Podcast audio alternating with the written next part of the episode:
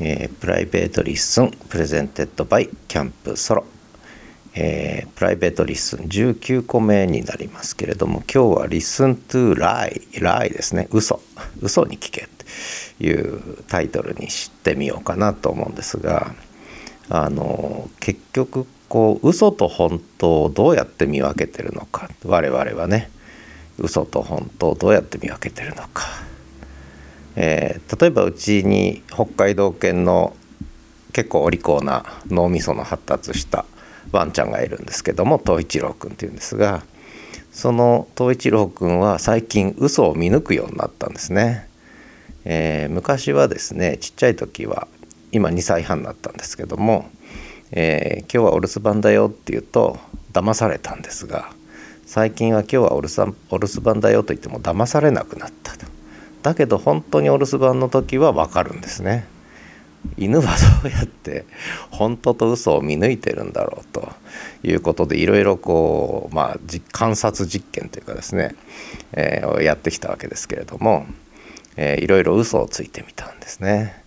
でこれがねやっぱりね本当と嘘を見分けるんですね見分けるというか聞き分けるんですよね。えー、でうちのワンコは結構言葉をたくさん理解するんですけども固有名詞含めて理解してるんですがまあそれはさておきですね。あのまあ言葉は一緒なんですよね。今日はお留守番だよ。今日はお留守番だよ。言い方も一緒なんですよね。まあ無意識に私が言い方違うのかもしれない。でこれ字面だけ見ると一緒なんですね。まあ、犬が言葉をどこまで理解してるかって問題あるんですが。ただこれ人間の子供でもやっぱり嘘と本当見分けるんですよね。不思議だなと。どうやって見分けてるんだろう。例えば「今日はお留守番だよ」って言葉は一緒なんですよね。文字文章にしてしまえば一緒なわけです。でよくそのあでそれからもう一個は表情とかね。あるいはイントネーションとか抑揚とかね。声の調子。さらに言えば顔つきとかね、えー、見た視覚情報。あるいはその時のその出かける支度してるかしてないかとかいろんなシチュエーションとか状況。まあいろんな情報があるわけですよね。だから今日はお留守番だよっていう言葉だけの情報で理解してるわけではない。つまり字面だけ文字だけを理解してるわけではないという。でいろんな情報を総合的に複合的ないろんな情報を複合的に受け止めてで嘘か本当か判断してるということなんだと思うんですこれ犬に限らず人間もそうだと思うんですよね。えー、もう別れようと言った時にその彼ないし彼女が本気で言ってんのか嘘で言ってんのか冗談で言ってんのかっていうのを大体見分けるわけですよね聞き分けるわけです。でなんでこんな話をしてるかっていうとこれまで例えば言語学言語学の世界では普遍文法なんてことを言った人がいるわけですね。大学者がね、えー、普遍文法がつまりなぜみんな言葉を習得するのかとホモ・サピエンスはね。それは普遍文法が組み込まれてるんだっつったんですね。でこれは間違ってるということがわかるわけです。つまり文法的に理解してるわけじゃないわけです。この嘘本当を見分けるっていうのはね。文法的には同じ同一のことなわけですから。文法的に聞き分けてるわけではない。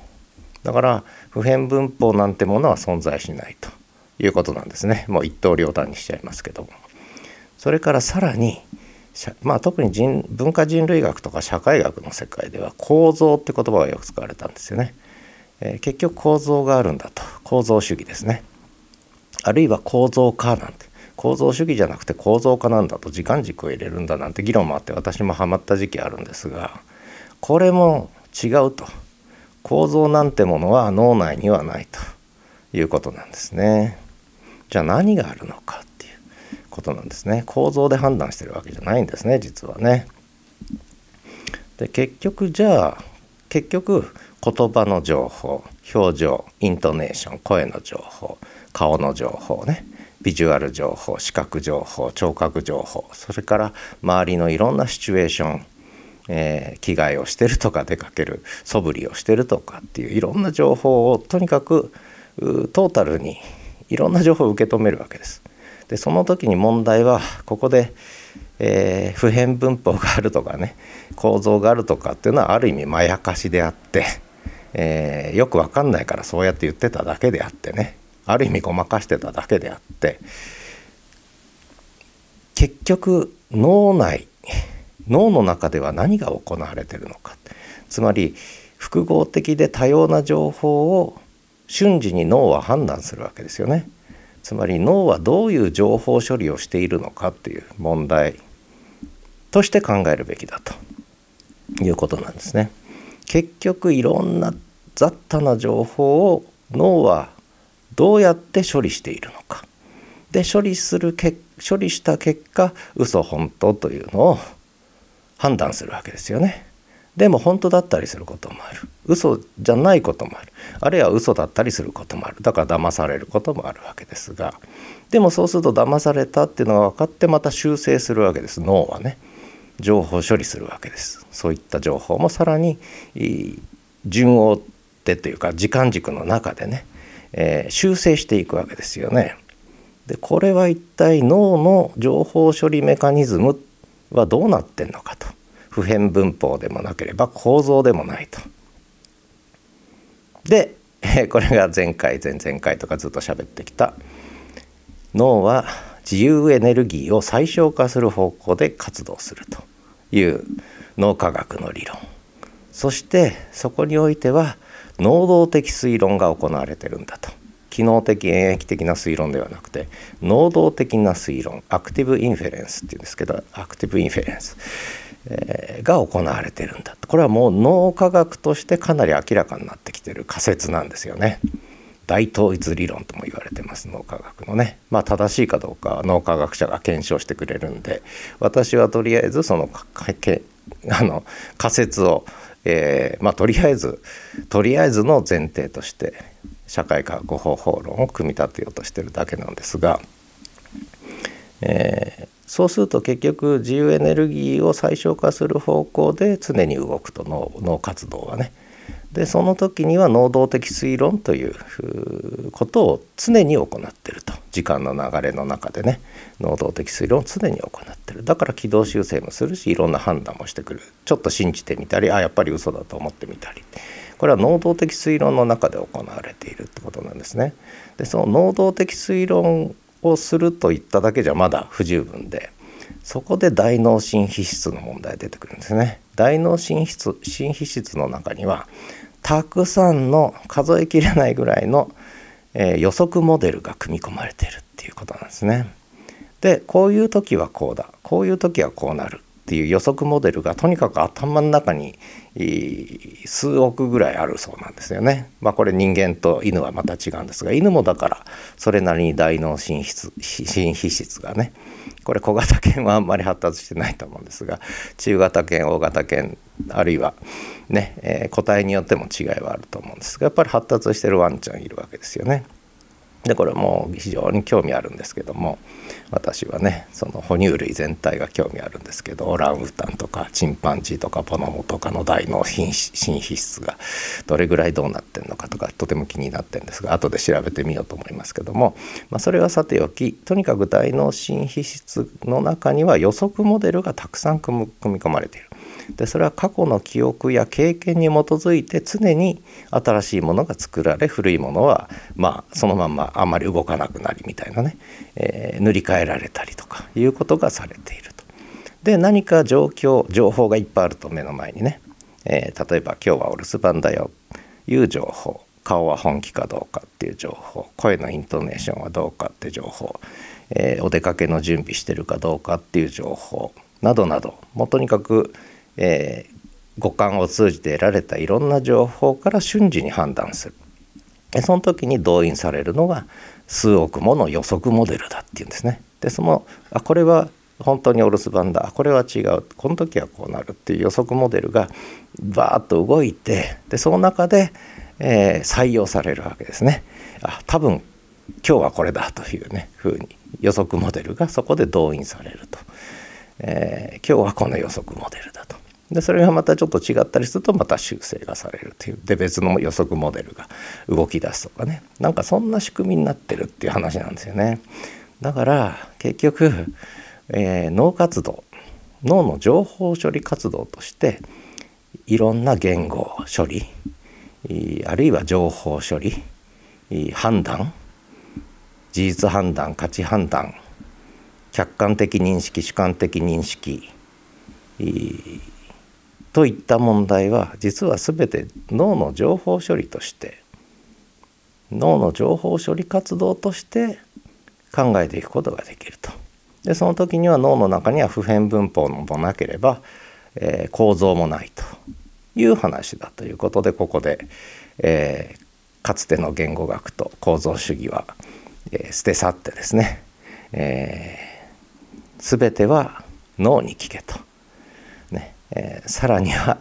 嘘に聞けと嘘と本当を見分ける力。は脳のどういう情報処理活動で行われているのか。でこれ他にも展開し得て例えば夢と現実をどう見分けてるのかとかね。いうことにもつながってくる議論なんですね。とにかく出発点は脳の情報処理のメカニズム。で社会科学の方法も自然科学の方法も全てホモ・サピエンスの行う脳の情報処理のメカニズムから説明をしたいというふうにこう思ってるわけですね。でその時に実は犬とかのこういう予測行動、うん、これは本当に参考になりますね。うん、で人間の予測行動今ど脳がどういうふうに動いてどういうふうに能動的推論をする中でどういった予測モデルを過去の記憶やら経験に基づいて動員して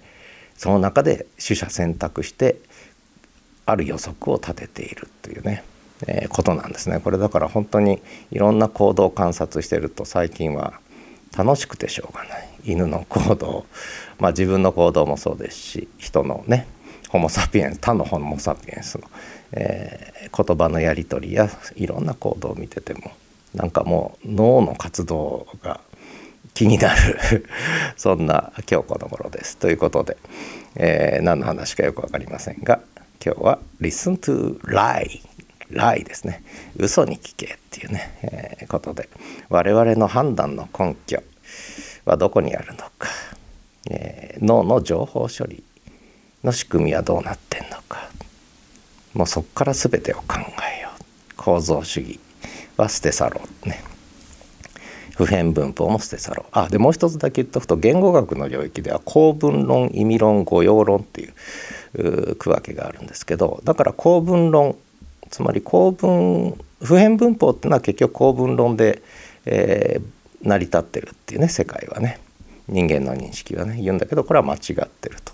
いうことですね。脳の活動から言えば。さらに意味論。これも実はちょっと違うんですね。またこれいずれ展開しますけど。で結局全ては誤用論次元。プラグマティックな次元。において起きている。